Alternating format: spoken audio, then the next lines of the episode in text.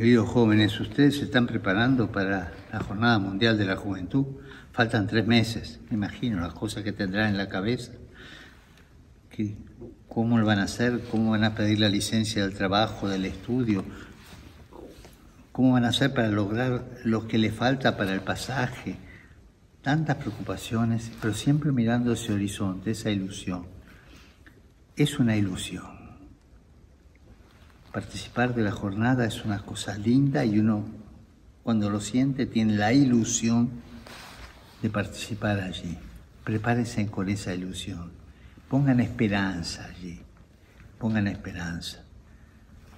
Porque se crece mucho en una jornada así. Nosotros no nos damos cuenta, pero quedan las cosas dentro, quedan los valores que hemos encontrado dentro, las relaciones que hemos tenido con otros jóvenes de otros países, los encuentros, todo queda dentro.